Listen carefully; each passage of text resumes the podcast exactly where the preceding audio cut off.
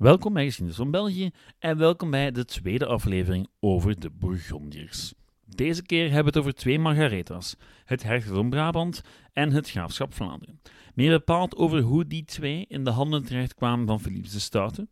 Vervolgens werpen we een blik op de rest van de kaart van de Lage Landen en op hoe al die staatjes er nu eigenlijk aan toe waren, zo in het midden van de 14e eeuw vlak voor een zekere Philippe zijn intrede deed en het Burgondische juk al die staatjes langzaam maar zeker zou gaan verslinden. Dat en nog veel meer in deze aflevering van Geschiedenis van België.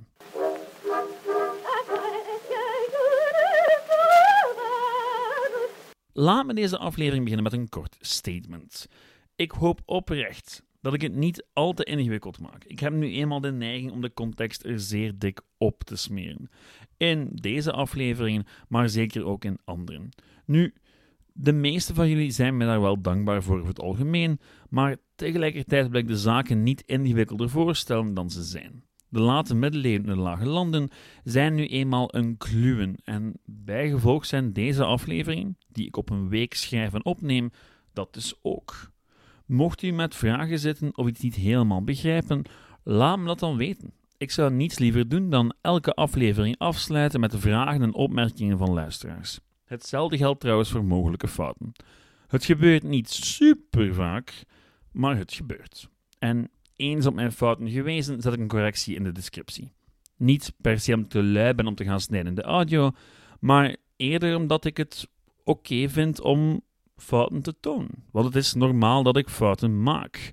En ik zie de nood niet echt in om dat te verstoppen. Dus als u een fout opmerkt, kijk eens even in de descriptie. Als ik ze al gemeld heb gekregen, dan zal ze er zeker in staan. En anders, wel, dan hebt u de eer om mij persoonlijk te melden en kunt u het vriendelijke bedankje in ontvangst nemen en zult u enige tijd later een correctie zien verschijnen in de descriptie. Dat zijn soms zeer domme fouten, zoals het verwisselen van Guido Gezelle en Conscience in de aflevering over het Nederlands. Dus ik heb liever die zaken eruit gaan. Zwat.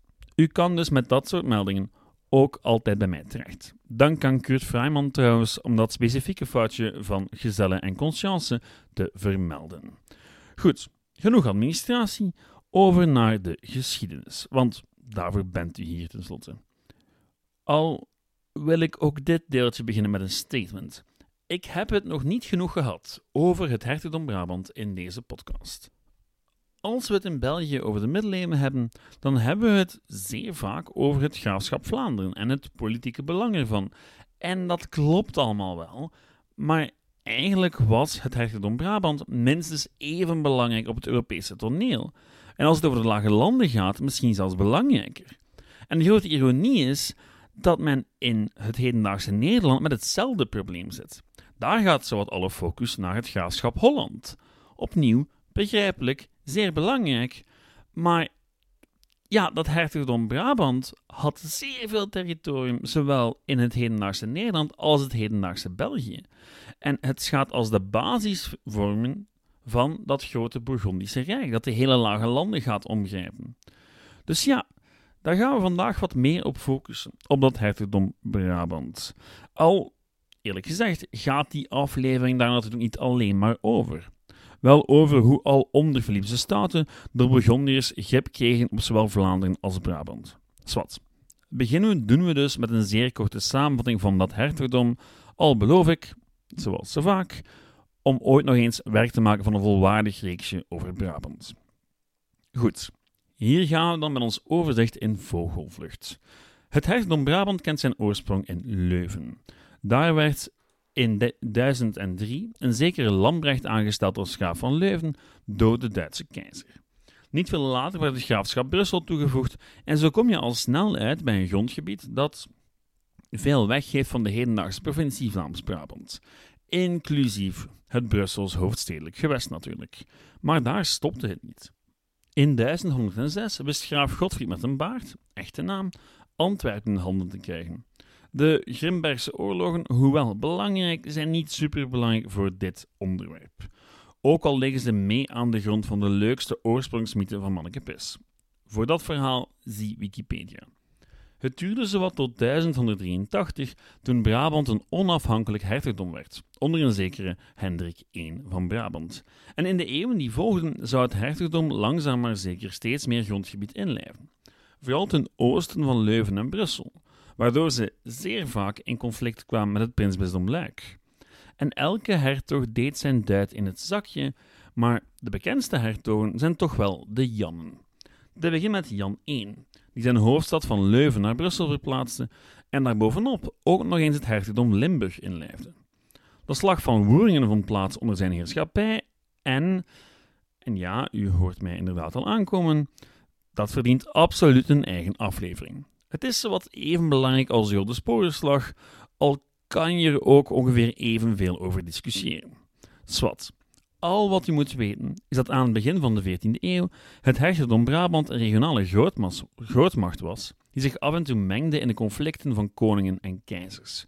Vaker dan niet belandde Brabant trouwens aan de kant van de Engelse koning, wat haar geen windeieren legde, want het betekende dat heel wat van die Engelse wol, waar Vlaanderen zo afhankelijk van was, in Brabant terecht kon komen, voor de lakenproductie van Brabant.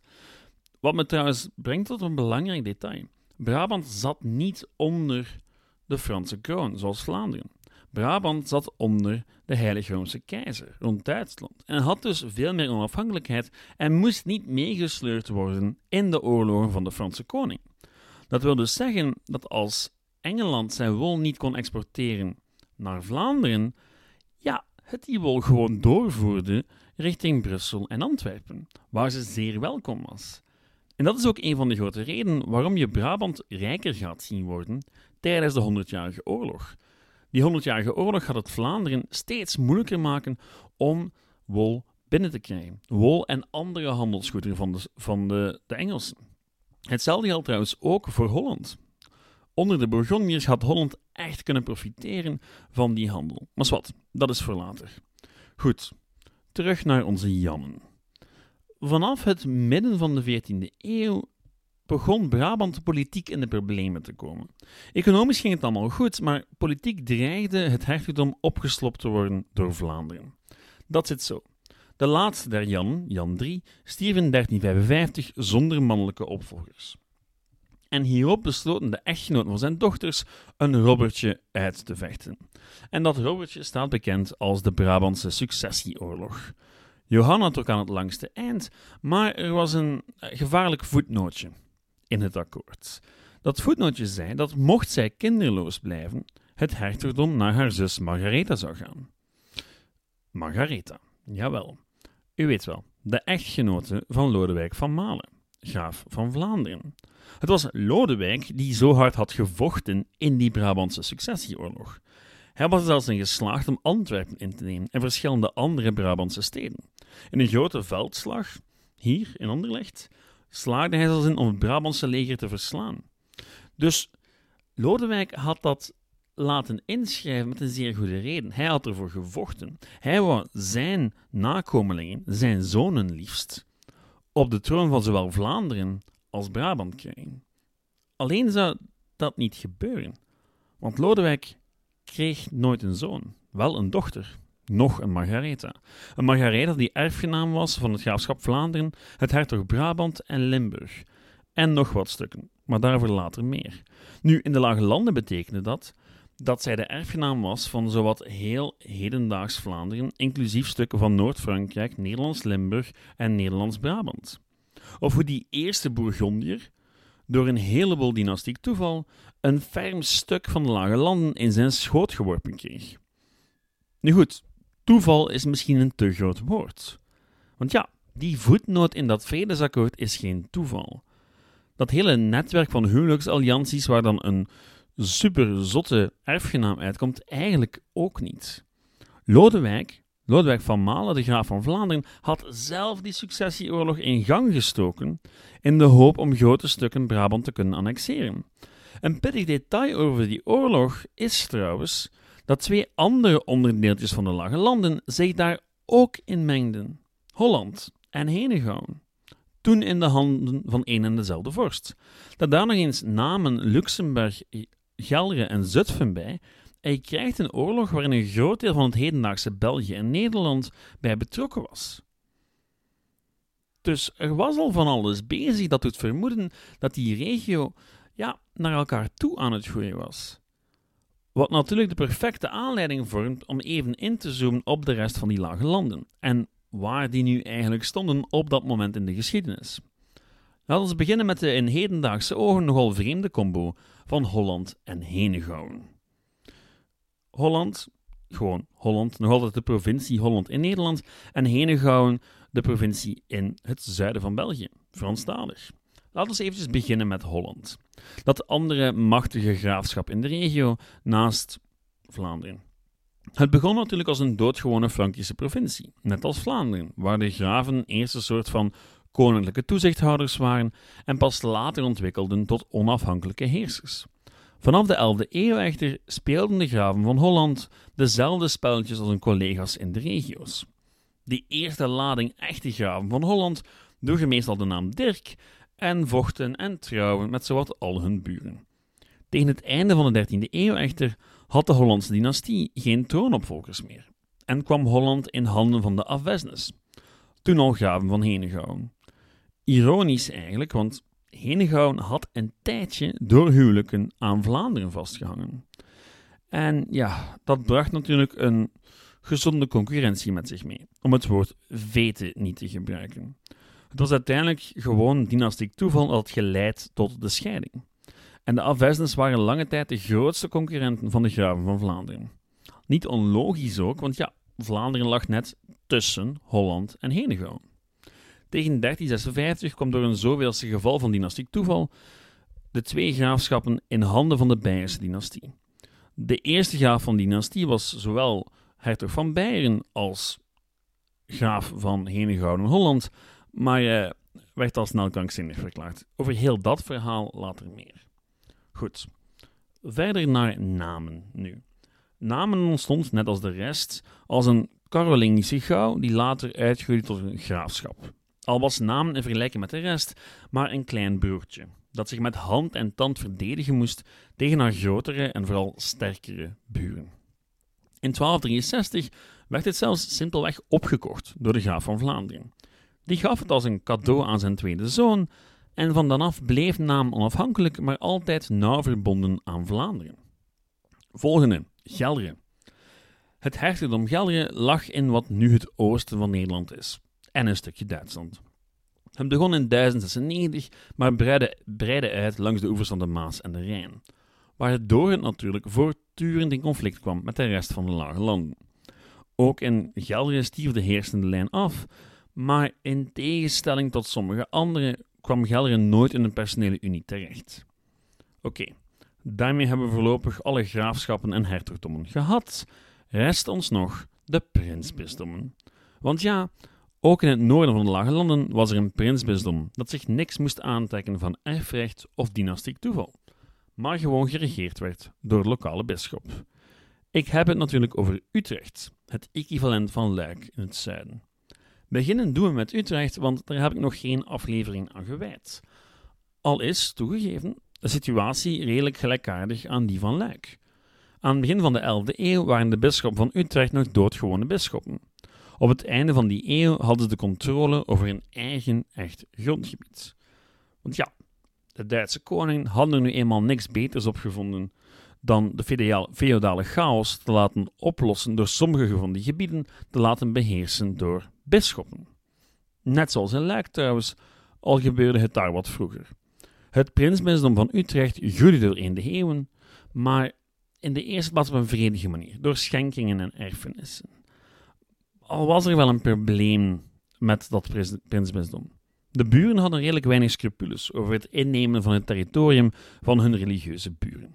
Zelfs steden zoals Groningen wisten zich los te wrikken van het gezag van het prinsbisdom. Desalniettemin was Utrecht midden de 14e eeuw nog steeds een belangrijke regionale speler in de Lage Landen. Zij het een klein broertje dat regelmatig gepest werd door de rest. Oké, ik ga er nu redelijk snel door. Ik hoop dat u nog mee kan. Nu komt Luik. Ik zei daar juist al dat Luik en Utrecht veel van elkaar weg hadden, en ergens klopt dat ook wel, waren het niet dat de Luikse prinsbisschoppen wat robuuster bleken dan de Utrechtse. In 980 al kreeg de bisschop van Luik een boel territorium onder zijn hoede en door een combinatie van aankopen en veroveringen wisten ze dat territorium uit te breiden. Tegen het midden van de 15e eeuw was de uitbreiding dan wel gestopt, omdat men gestoot was op sterkere buren, zoals het hertogdom Brabant, maar het prinsbisdom had nog altijd redelijk wat territorium en kon zichzelf nog steeds handhaven als een echte onafhankelijke staat. Meer details, aflevering 68 en 69 van deze podcast. Oké, oef. Wat moet u nu onthouden van deze opsomming voor de rest van ons verhaal? Wel, ten eerste dat op politiek vlak de lage landen in de middeleeuwen een redelijk chaotische mengeling waren van staatjes die leken vast te zitten in een schier eindeloze keten van oorlogen en allianties. Leken. Want je kan met de juiste bril tegen 1350 al de eerste tekenen ontwaren van een soortement van eenmakingsbeweging.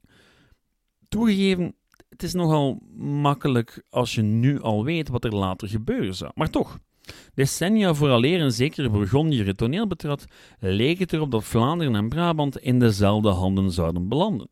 En met Henegouwen en Holland had je al zo'n unie. Daar nog eens namen bij dat nauw aanhoorde bij Vlaanderen, en je zit al snel met een situatie waarbij een van die drie grote spelers wel eens de overhand zou kunnen gaan halen. En het gaat ook gebeuren natuurlijk, tot spijt van wie het benijdt. Zij hij met een buitenlandse prins die dankzij een politiek huwelijk in pole position kwam te liggen en die zijn buitenlandse connecties, lees het Koninkrijk Frankrijk, zal gaan gebruiken om de macht naar zich toe te trekken. Dan heb ik het natuurlijk over Philips. Al wil ik ook nog wel eventjes het licht laten schijnen op zijn echtgenote, Margaretha van Malen. Want haar rol in al dat politieke geweld valt op geen enkele manier te onderschatten. De vraag is gewoon hoeveel ze zelf te zeggen had en in welke mate ze enkel en alleen ja, een schaakstuk was in een politiek schaakspel op het hoogste niveau. Wat er ook van zij, zij maakte in grote mate Philips de Stoute en zijn o dynastie mogelijk. Door Philips kinderen te schenken? Ja, tuurlijk, maar nog veel meer door hem en zijn zonen aanspraken te geven op een heleboel titels. Ik heb er trouwens een paar uitgelaten daar juist. Er waren er nog. Nevers, Retel, nog een extra stuk Bourgondië dat om een of andere reden ooit een apart graafschap was geworden. Dus ook met die titels dikte de portfolio van man lief nog een beetje aan. Nu, er bestaan heel wat boeken over wat vrouwen als Margaretha nu wel of niet te zeggen hadden. Er is al heel wat inkt over gevloeid en het onderwerp kijkt dus vroeg of laat een eigen aflevering. Nog eentje. Maar vandaag kijk je er echt niet meer bij. Terug naar Philips nu, want al lang voor zijn vrouw officieel gravin van Vlaanderen en hertogin van Brabant werd, moeide hij zich al. Tegen eind de 14e eeuw waren de kaarten al duidelijk geschud, in het voordeel van de Burgondiërs. Maar zo had het niet moeten lopen. Bewijs daarvan alle moeite die Philips zou hebben om de lage landen ook effectief in handen te krijgen. Wat ons brengt tot een opstand. En nu mag u drie keer raden van welke stad die uitging. Wat denkt u? Tuurlijk wel. Gent, Gent, Gent. Bijna altijd Gent. Technisch gezien geen opstand tegen Philips zelf, die immers enkel de echtgenoot was van de erfgenaam van het graafschap, maar schoonpapa Lodewijk bleek op zijn oude dag niet meer in staat om eigenhandig komaf te kunnen maken met die Dekselse Gentenaars. Die waren in 1379 op een tenen getrapt, omdat Lodewijk de Bruggelingen de toestemming had gegeven om een kanaal te bouwen. Want ja, dat Zwin was ondertussen leeggelopen, dus moest de grote handelsstad Brugge een verbinding hebben met de zee en met de Leien. Wat niet naar de zin was van Gent. En ja, dat je al vlug met een opstand over het hele graafschap. Gent, Gerardsbergen, Damme, Kortrijk, Yper. En dus moest Philips komen om een vredesakkoord te onderhandelen, waar niemand zich aan hield. En dan moest hij maar komen met militaire hulp. En dat was ook absoluut nodig. Lodewijk werd zelfs gevangen genomen bij de slag op het Beverhoutsveld bij Brugge, door Philips van Achtervelde, zoon van. Dus uiteindelijk besloot onze hertog dan maar om de hulp in te roepen van zijn neefje, de Franse koning. Nu, het hele conflict ga ik voor u niet uit de doeken doen, want het behelst Engelsen, Fransen en een heleboel belegeringen. Het eindigt uiteindelijk met een vrede tussen Engeland en Frankrijk, maar Gent zal nog twee jaar langer volhouden. Twee jaar waarin Lodewijk overlijdt en Philips dan maar besluit om het op een zacht akkoordje te, te, gooien.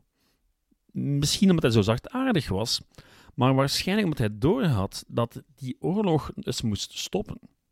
Hij was al zes jaar bezig, de handel van het graafschap was aan het opdrogen en Philips had nog andere plannen. En hoe langer die oorlog duurde, hoe moeilijker het zou zijn om het graafschap onder zijn gezag te brengen. Want ja, hij had net, in naam van zijn vrouw, de kroon overgenomen. Dus daarom sloot Philips in 1385 de nogal zachtaardige vrede van Doornik met de Gentenaars. Zachtaardig, want ja, de Gentenaars behielden al hun rechten, kregen amnestie voor hun opstand en van dat kanaal op de Leien hoorde niemand nog iets. Goed, Philips had plannen. En met de rust in Gent en in Vlaanderen kon hij eindelijk aan de slag met die plannen. Maar die plannen zijn voor volgende week. Net als de plannen van zijn zoon. Hier moet ik het spijtig nu bij laten voor deze week. Met reacties, commentaar en vragen kan u zoals altijd terecht op het e-mailadres geschiedenisvan.outlook.be, Facebook, Geschiedenis van België of de website geschiedenisvan.be. Heel erg bedankt voor het luisteren en tot de volgende keer. Ciao!